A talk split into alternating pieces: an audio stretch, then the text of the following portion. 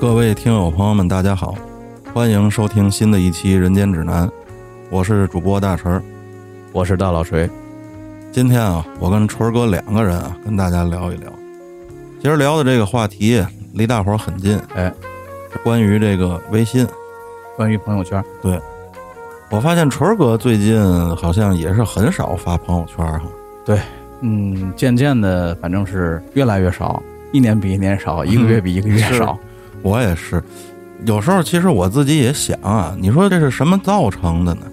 嗯，我觉得无非还是对这种展现自己或者是这种社交的需求、这种欲望都降低了吧，应该是。你要说到这个微信啊，咱还得从这个微信的出现开始。嗯，我第一次知道有微信这个东西的时候啊，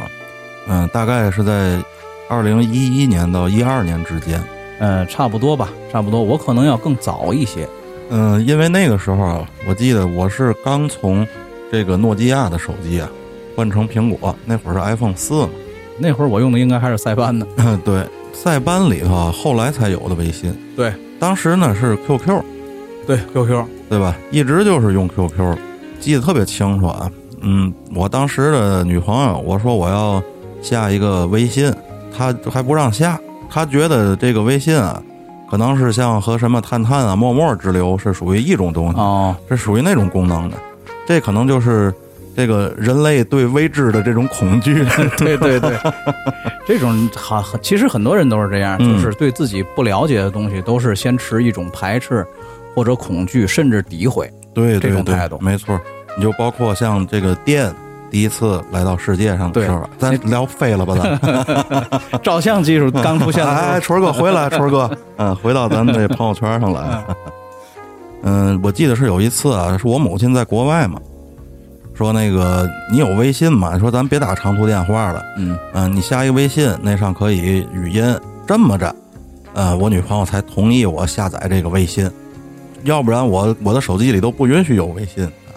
而且确实这个这样认为也不是没有道理的，嗯因为在这个微信刚出现的时候，它里边有某些功能，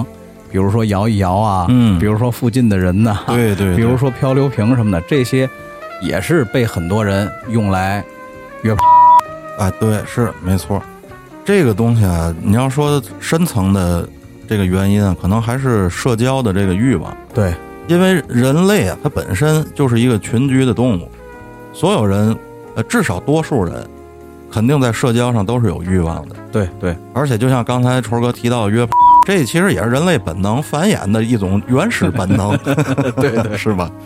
所以说呢，这些软件儿也好啊什么的，它其实也是抓住了人们的这种心态，对，所以出的这些功能上就是奔着交互性来的，是包括像早期的博客也是啊，嗯嗯嗯对吧？对，博客其实就是一跟朋友圈这个性质上其实是一样的，嗯。区别呢，可能就是会有一些明星啊、一些名人啊嗯在上面，可能这个官方也感觉到它的这个东西在新时代，咱们所谓的新时代呢，就是智能机时代，嗯，因为以前微博还是一个在个人电脑 PC 上，对，因为那个你发微博的话，你不能到哪儿都带一笔记本儿，嗯它的对即时性可能就会啊稍微差一点儿。没错对吧没错，但是这个手机你是每天除了睡觉的时候都是不离身的，是，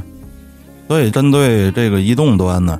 变成了这个微博，微博顾名思义啊，就是微型的博客，对，它有吧字数限制的。对对对，也是起到这个记录生活呀这样的一个功能。是，所以渐渐的，微信呢也出了这个朋友圈功能。对，我就记得我第一次用这个朋友圈的时候，我都不知道发点什么，哎，我就是看别人发。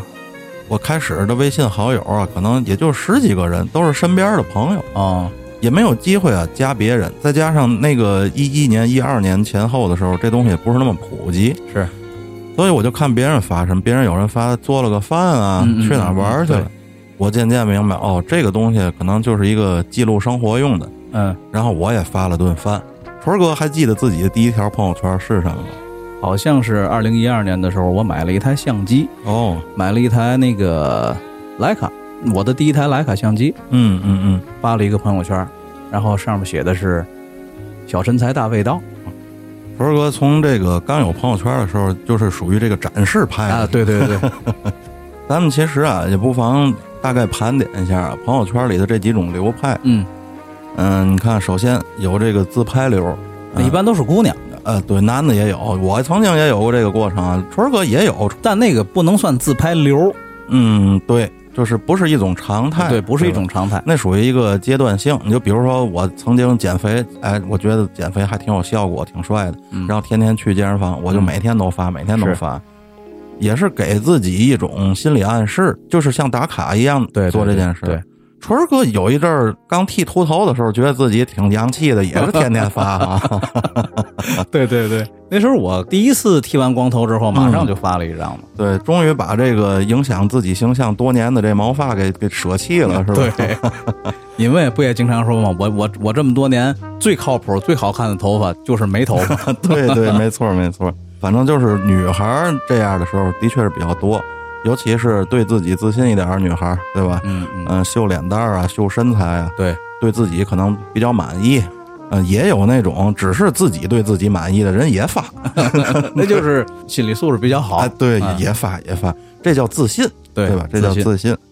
另一类呢是喜欢秀美食、旅行和风景的，啊，对对对。但是这一类好像是有有穿插的，就是说朋友圈里的各种流派，嗯都会涉及到这一类的题材。嗯，对对对吧因为毕竟世界上题材有限嘛，对对对，有的题材还嗯那派出所还逮 走，对吧？是， 所以就这几样呗。你看，一到这个美食、美景和旅行这块儿啊，就嗯会显得高大上一些。是，你要是在珠穆朗玛峰登顶了，你发一个，嗯，哎，那绝对比我去我们家门口花园发一个要高级。那肯定的，显那得对肯吧定？？包括美食，你说你来碗拉面，你就拉面我也照样发，我也发过，那嗯就但是有的人不行，有人觉得那个不长脸，让你吃一个高级的法餐啊嗯什么的发一个嗯，然后还得把自己的手机啊或者什么摆旁边，证明这这是我吃的啊。但是像这种，你比如说什么吃个西餐啊，嗯吃个什么那种高大上的这种东西，我 的、嗯你如果我要拍，我要发的话，嗯那我拍了一个这种相对来说逼格比较高的图，嗯，呃，比较高端的食材，我配文。配文字，那一定会配一个就那种特别戏谑的文字。没错没错，对，这个其实是一种聪明的选择，啊就是深入浅出，嗯对，对吧？当你化妆化的最漂亮的时候，你站在马路上，你绝对不会喊大伙儿给我来看我呀，一个月我才化这一回啊呀， 是，你一定就会说，哎呀，今天没好好化妆。嗯，对，比你比如说吃西餐，上一玉米浓汤，嗯我拍了玉玉米浓汤，我肯定会配文字说什么呢？嗯，棒碴粥不错，法国版的棒碴豆还 挺好。是，这就是聪明一些的选择。而且呢，人们潜意识里会觉得美食、美景和旅行更加文艺，啊显得对好像高级一些。对对对对，当然了，也有更赤裸裸的一种选择，就是这个炫富流啊，了，炫富流的，各种豪车方向盘，嗯各种好奢侈品，嗯嗯， 而且这个还有点矫枉过正的一种情哎况，就是豪车方向盘渐渐的被人骂成没见过世面的家伙之后啊，对，还得刻意给那方向盘打码，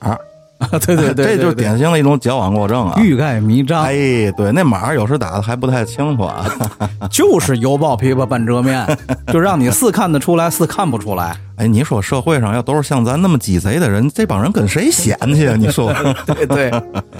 这其实呢，呃，也是展现自己生活，以展现自己生活为外衣，啊，对吧？对，有一种也不错。其实这种，我觉得在咱们这个年龄层里啊，也挺多能遇到的。嗯，就是这个孩子，啊，对对对吧？对秀嗯娃的哎，我也修，我也晒，是，呃，我曾经见过，我朋友圈里我就不提名字了，有那个晒娃频率晒的啊，一天能三晒、嗯五晒，嗯，就是发小孩儿，也没有什么主题，也没有什么背景，嗯就一天发三五次朋友圈，发都自己孩子。哎呦，那宝贝儿，你要不告诉我那是他儿子，我以为猴儿 了，我我以为买个猴儿了，知道吗？ 就但是人家自己孩子，人觉得漂亮，咱孩就子是咱就自己的好嘛，对咱吗就开玩笑，对开媳妇玩笑儿。也是自己 的好，对呀、媳妇儿也是自己的好，这就是另一派人，就是这个恩爱流对的，秀恩爱，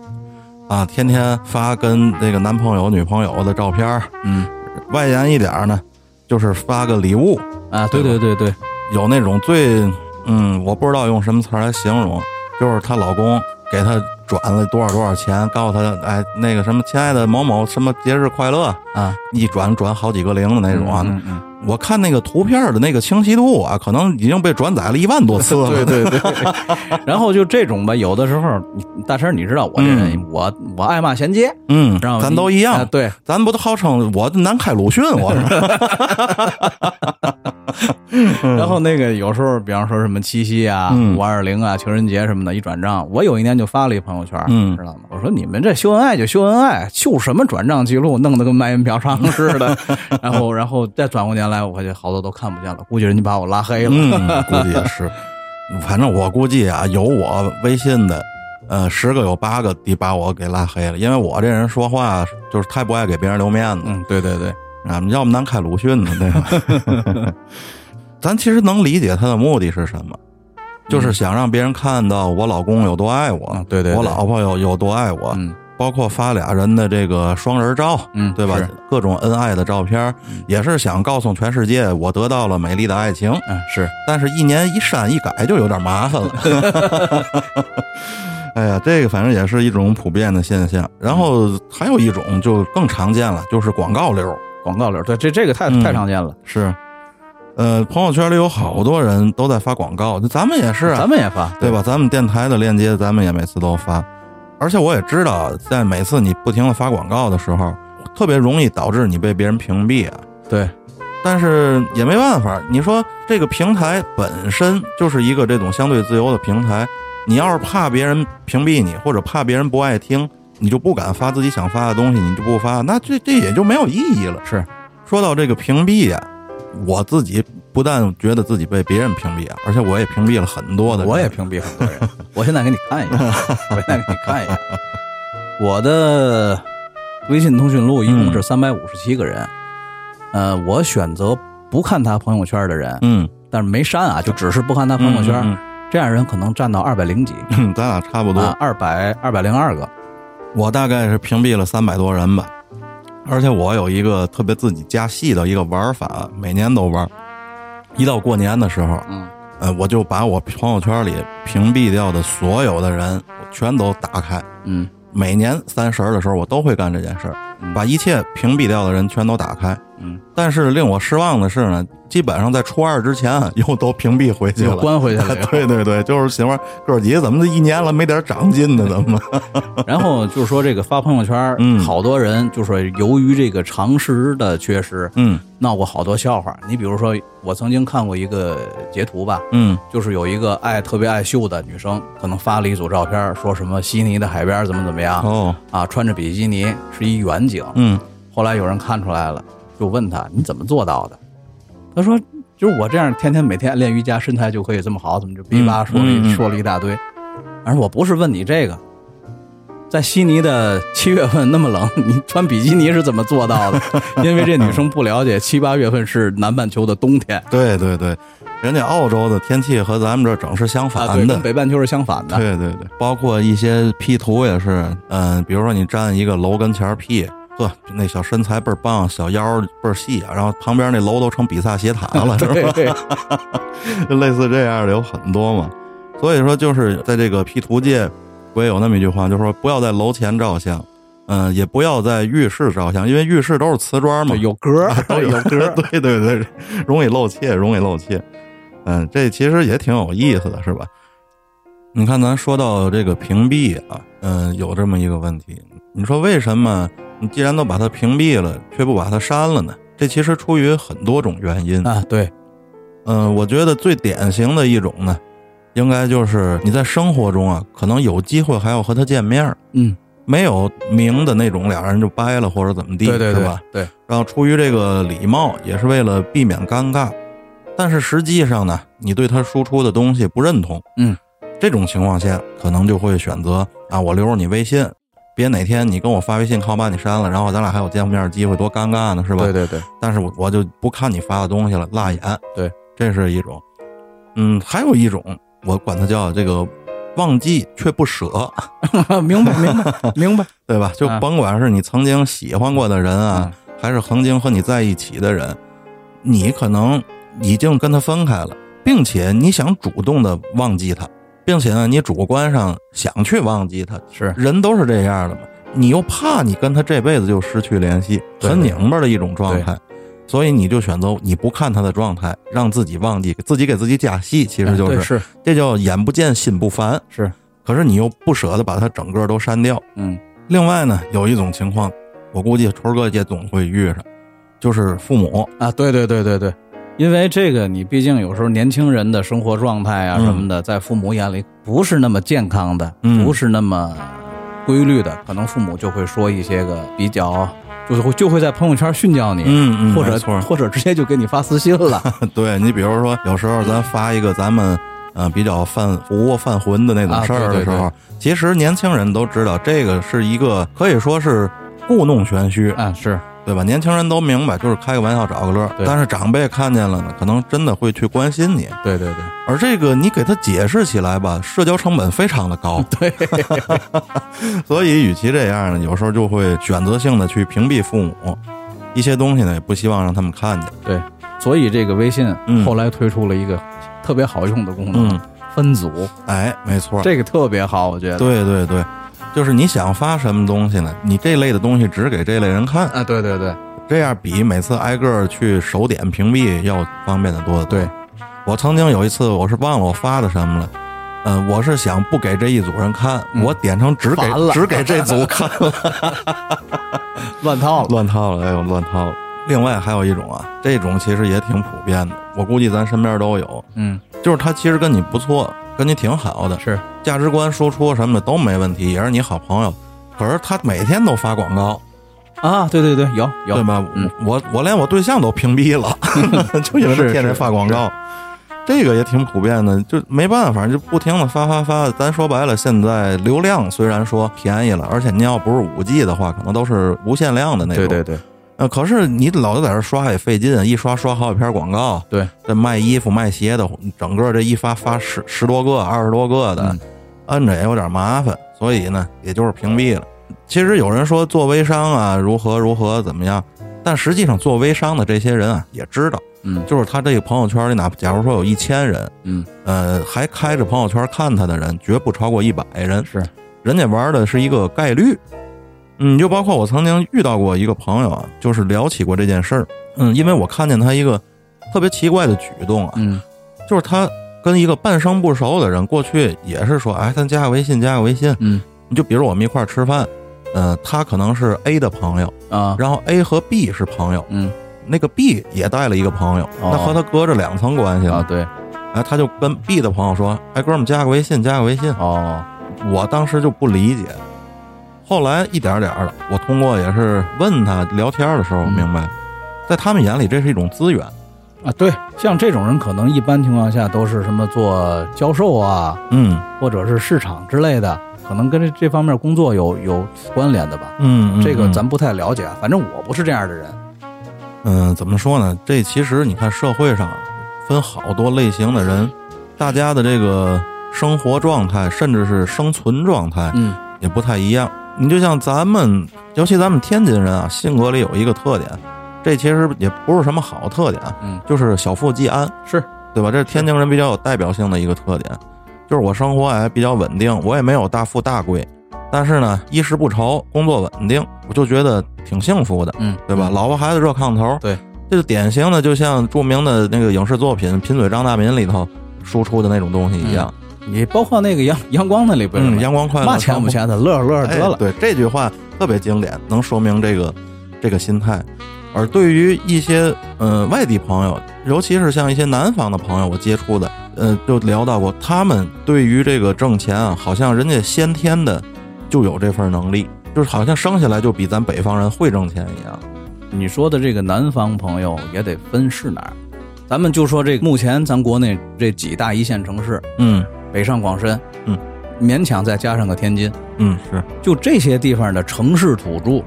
其实脾气秉性都差不太多。哎，这倒是。北京土著不也这样吗？你像我说的那种，可能是更多是福建啊、温州啊，对对对人家那儿做生意啊是一传统。对，那是一文化。没错，咱这个一点儿也没有地图炮啊、贬义的意思，对绝对没有这意思。你就像咱北方这头儿，像天津也好，北京也好，这样的地方，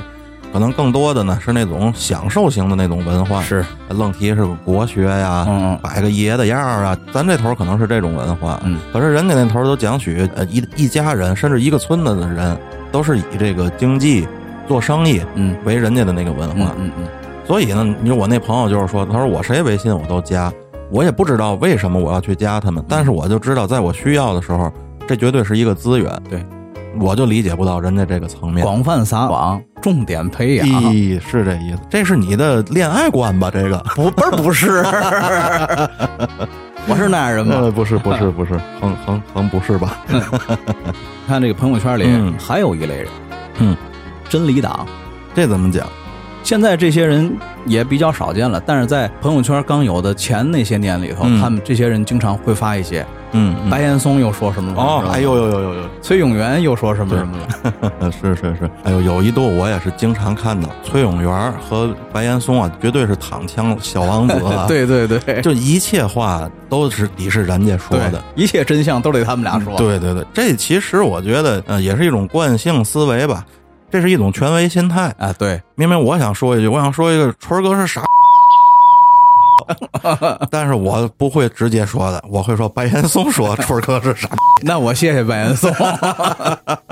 这个其实还不是最可恶的，最可恶的是那种，哎，今今年啊如何如何，你要转了这个就如何如何，啊，对，，这样人越来越少了，特越来越少了，因为意识到自己这个行为的肤浅与傻。啊，对对，尤其是一到父亲节、母亲节啊，嗯前半句是哎，为了咱们的父亲健康、母亲健康，所以要怎么怎么样。这个呀，虽然它这是在这个四旧的范围之内，啊这绝对是四旧啊，嗯但是我勉强呢还能接受。能理解，哎，这事儿能理解，对，因为这毕竟是对自己亲人的一种美好的遐想与祝福。对，是一种寄托吧，对，但是那后半句，如果你要不转，就怎么怎么怎么地，这个就是一种赤裸裸的诅咒， 嗯，对对吧？这太恶意了，这对，个。这个就太讨厌了，嗯，没错没错。而且吧，他讨厌在你还看见了。对，你虽然说咱们都是这个唯物主义的小战士啊，嗯但是你看见他这句话之后，你不转吧，心里 多少哎，还是有那么一丝忌惮。就是别扭，反正啊肯对至少你肯定你你忌惮不忌惮放一边嗯，肯定别扭堵心，嗯，对，这真的挺让人讨厌的。这两年这样的的确是少了。，对，你可以发任何的东西，呃哪怕是咱们所谓四旧一点儿的嗯都没关系。就每个人可能有自己的价值观，这咱很客观，对吧？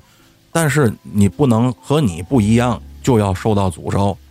这世界上只有一撮人，嗯你追求的东西如果和他们不一样，你将被惩罚。这撮人可能都裹着头巾啊，然后腰里揣着一圈爆炸物的那种。 对对对咱们不要做这种人，对对吧？像朋友圈里说的这个，虽然这不会爆炸，但这绝对是一种软暴力。然后由这个就衍生出来，还有另外一帮人，嗯就是不转不是中国人那种。前些年，现在已经极少了，嗯会发出一条朋友圈，什么什么电影将在日日本上映，然后嗯日本跟这个导演组也不怎么打一个赌，说什么啊你那儿如果中国超过多少人支持，我们就给我们就输你什么什么什么什么东西。嗯，印象特别深刻的就是说，五月十三日是南京大屠杀纪念 日，这前后这前后差七个月呢， 知道吗？我说你发这些东西干嘛？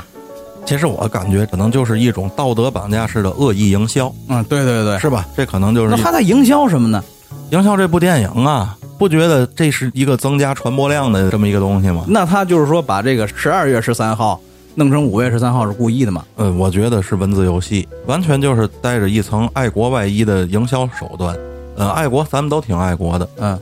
但是这个东西影响其实特别不好，嗯，它会让那些真正爱国的人因为这个而去反感，是是这不等于是消费老百姓的爱国情绪吗？啊，对。我个人对这种行为特别的不耻。说还有一些个就是您爱国也没关系，嗯注意一下常识。对，对 因为我就在嗯二零一五年的时候吧，因为二零一五年是反法西斯战争胜利七十周年嗯纪念日，有人在八月十五号嗯就发了一张照片，然后配图，今天是日本法西斯投降多少多少年，然后配的那张图好像是九月份九月二号在南京那个哦国会、国受会大降厅的那个，嗯受降签那个条约的那张照片，然后我就发了一组，第一张是天皇念诏书，嗯第二张是密苏里号，第三张嗯是在南京签署国项协议，嗯嗯给他标明了日子。我说大家请取用，明年后年再发，按这个顺序 发， 八月十五号发这张，九月二号发这张，然后往再往后发哪张？然后后边那几年，我朋友圈里看不见人发这些 东西，我估计我被人拉黑了。其实像纯儿哥说的这个，其实从这里呢体现出来的一个东西是跟风。对，嗯、你像前一阵儿，咱们可能也会觉得特别遗憾啊，就是这个科比离开了咱们，啊，对对对，有很多人在那一夜之间变成了科比的球迷啊，对对，啊，在那儿发，哎呀，我心中的黑曼巴呀，你走好，你心中的亲爸爸走了，你都没发，还有就是说，你比如说最近月下火， 嗯，我就发现我的朋友圈里有很多人，平时压根儿就不听那些东西，嗯嗯嗯然后突然现在变成了一个迷弟迷妹的啊，迷弟迷妹，喜欢又开始喜欢摇滚乐 了，而且他在那儿指点江山，这个怎么样，那个怎么样，嗯而他平时根本就是压根儿就不懂。嗯，明白，嗯，然后还有还有另外一个就是前前几年杨绛杨先生离世，嗯，好多人都发文儿，对，但是就凭我对那些人当中，其中很大一部分人的了解来说，嗯那些人根本就是平时压根儿就不看书的人。呃，对，而且我朋友圈里我还见过有人发，哎呀，杨绛先生离开大家，老爷子一路慢走啊， 对 对，那晚上就找你去，其实这些人啊，我觉得就是一种想被认同感，想被认同，对对吧？他觉得，哎，你看今天出了一个这个大事儿，对我要证明我知道，对对吧？你看我这里那么多人发了，这代表了广义上的大家的一种取向，我也要加入进来，我也要是这里的一员。对，其实还是寻找归属感，至少还显得自己有点文化吧。嗯，对吧是是是。你说到这儿啊，咱们就要提到这个发微信朋友圈真正的目的。我个人感觉，发朋友圈真正的目的，一个是个人展示， social，哎，对，而这个展示其实不是真正的，嗯，无非就是让别人看到你想让别人看到的东对西，对对对，还有被关注的欲望。我相信你发一条朋友圈之后，你一定是希望有人给你留言或者对点赞。对对对，呃，我一直就希望这个微信啊出一个功能，就是不赞。就踩一下， 踩踩，人家微信啊，诚心不出这个踩一下，人家也可能是怕打架。怕引发冲突。哎，对。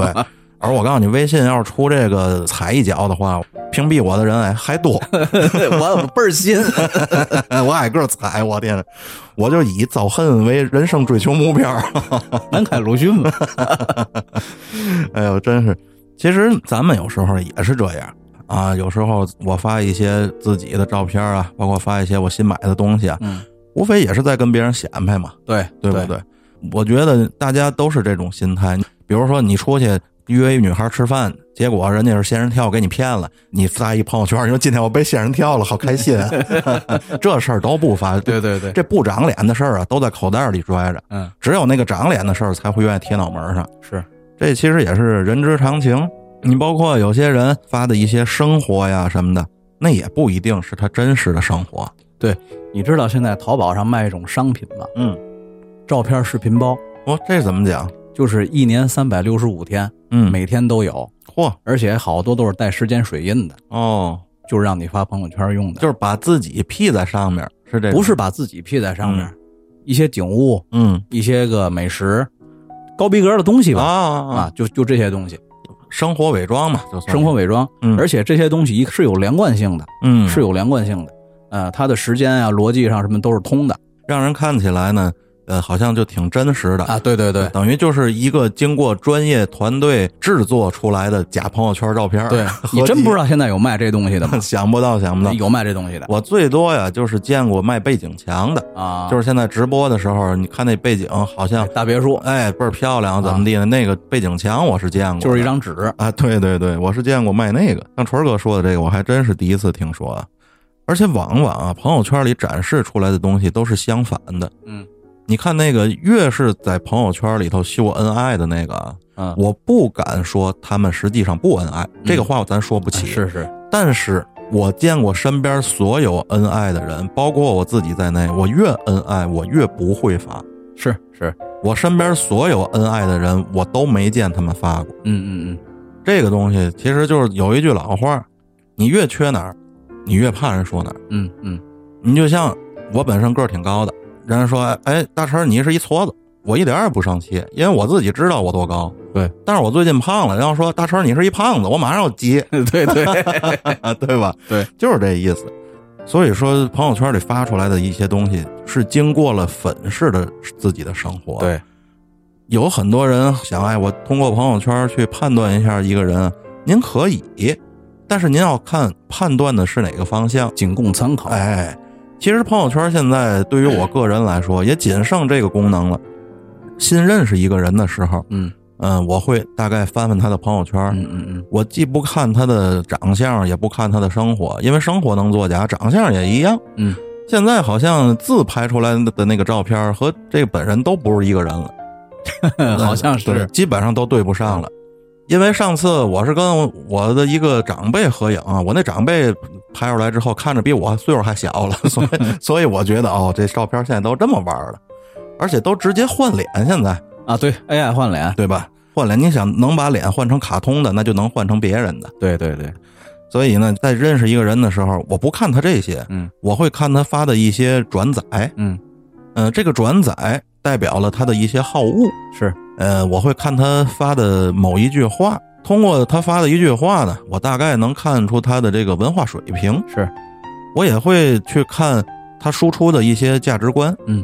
比如说吧，这个人是一销售，我看他发的东西能够导致让我决定我从不从他这儿买东西。呃，那肯定的，那是一定的，是这意思对对对吧那是一定的，尤其是在买房子、车这种大件儿的时候，对于这个销售人员输出的价值观啊，在我这儿看来是有很大的甄别作用的，嗯嗯，它会直接导致我从不从他这儿买东西。那那肯定的，嗯，除此之外呢，它还能使你重新认识一个人，那对，比如说你早年间嗯的一个朋友，你加了他的微信了，但是你们俩可能有三五年没联系了，嗯你可以通过他的朋友圈呢，大概的知道他现在的价值观、好恶嗯和生活状态。是，它可能会有很大的变化。嗯曾经那个你的好朋友，可能现在变成了你最讨厌的那种人；是，曾经你不屑的那个人，可能现在变成了你曾经崇拜的人。嗯嗯嗯，它也兼具了这个功能。当然啊，咱们自己要靠判断能力去去伪存真。这种情况在我身上其实也发生过，嗯，其实人都是有一个蜕变的过程的嘛。你就包括我现在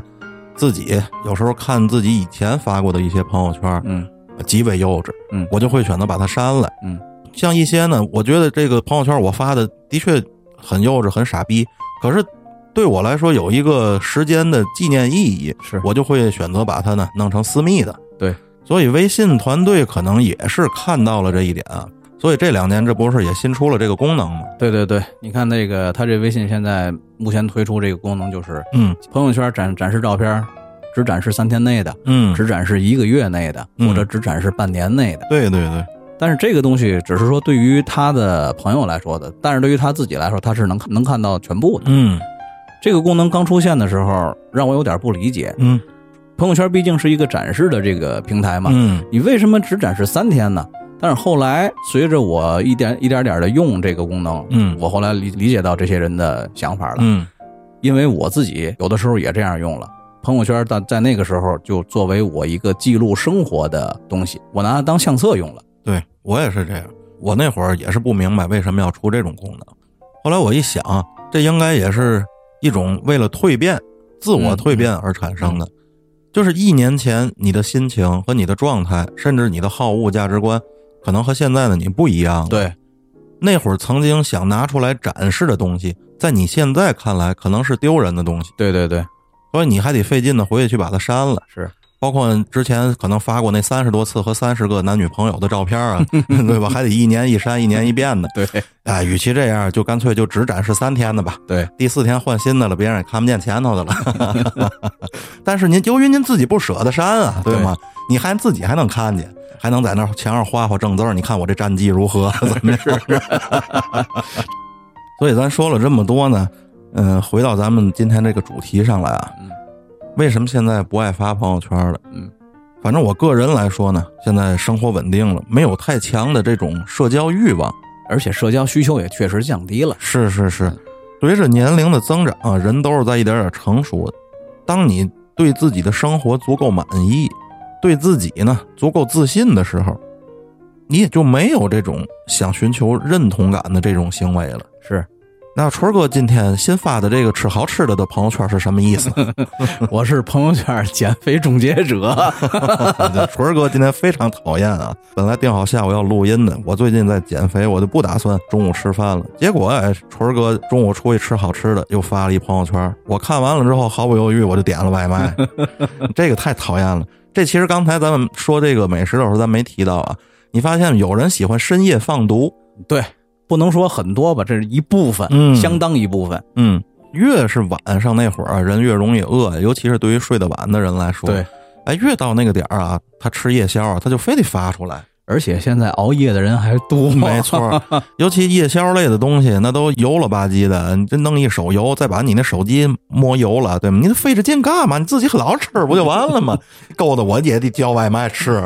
讨厌不讨厌？啊真是的，太耽误事儿了这种。 你还记得吗？你曾经被我发朋友圈的一锅猪肉丸子嗯，吸引的，从你自己家开车半个小时到我家喝汤， 对对对对对，就没丸子了，这冲这口汤也得过去来一口。有吧？我给你留了，我 靠，对对对，没错儿，我记得这事儿还真是，这得有五六年了吧？ 得有五六年 了。所以说，从五六年前你就讨 厌我，开始知道吗？ 我一会儿我就把你屏蔽了，我把我讨厌的人都屏蔽了。哎，这叫什么知道吗？嗯一以贯之，是为道也。所以你看，我这两年基本上也没怎么发过朋友圈。对，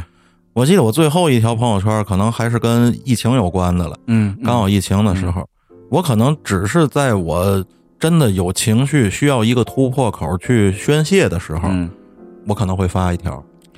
但是有的人那个情绪宣泄的呀，就简直是莫名其妙，嗯嗯，嗯莫名其妙。之前咱们国内有一个著名的演员、嗯发生了婚外情，嗯然后那个小三儿就告他，嗯，呃，然后被这个男演员给反告，结果进监狱了。然后就好多人跳出来骂这个男演员渣男。嗯其实呢，这个事情当中的内情、背景，还有法律上走的一些程序，这些人真的根本就不了解，他们马上就跳出来说这个说那个。呃，你看我的朋友圈儿，而还有你的朋友圈儿，嗯都有这种特点，就是说，当一个热点事件出现的时候，可能在三天内甚至一周内嗯都不会说话。虽然我现在很想说话，嗯嗯但是我现在不能说话，是我得看看看看风向再说没话，错儿，没对不错儿对？？就是作为成年人啊，在表达自己的好恶和价值观的时候呢，嗯，多少要聪明一点儿，不要对对做那对种打脸的事儿。这其实说到根儿上啊，还是现在诋毁一个人的成本太低。对，你就像我经常在朋友圈里看到一个小猫或者小狗被车撞了的图，嗯对那图一看也被转了一万次了，都模糊了。啊对，对，然后说啊，谁谁谁办的这个事儿，住哪儿哪儿哪儿哪儿，大家人肉他，怎么怎么地他，对这样特别的多。其实这是一违法行为。对，他们意识不到这是一违法行为。你不管这个撞猫的人或者打猫的人，他犯没犯法，嗯你这个行为是犯法了。对呀、如如果警察来了，肯定不抓他，保护的肯定是他，抓的肯定是你。没错。其实你看，咱们自己也挺喜欢小动物的，甭管是喜欢什么都一样。宣泄心情的时候啊，注意一点，别踩到这个法律的红线。对，有那么一句话嘛，留言止于智者。对，自己也需要甄别，因为现在诋毁一个人的成本真的太低，而且朋友圈的这个传播速度又那么的快。对，你好比我要恨春儿哥，对吧？我随便我找一张图，我找找一个什么动物，嗯，我说春儿哥强奸了一， 然后我 P 一张图，然后我说，哎，你看他多没有道德啊，怎么怎么地，这个人就是怎么怎么地的，大家人肉他，我要知道你们家地址，啊，对对吧？？对，完了你就完了、嗯啊！所以说这个东西啊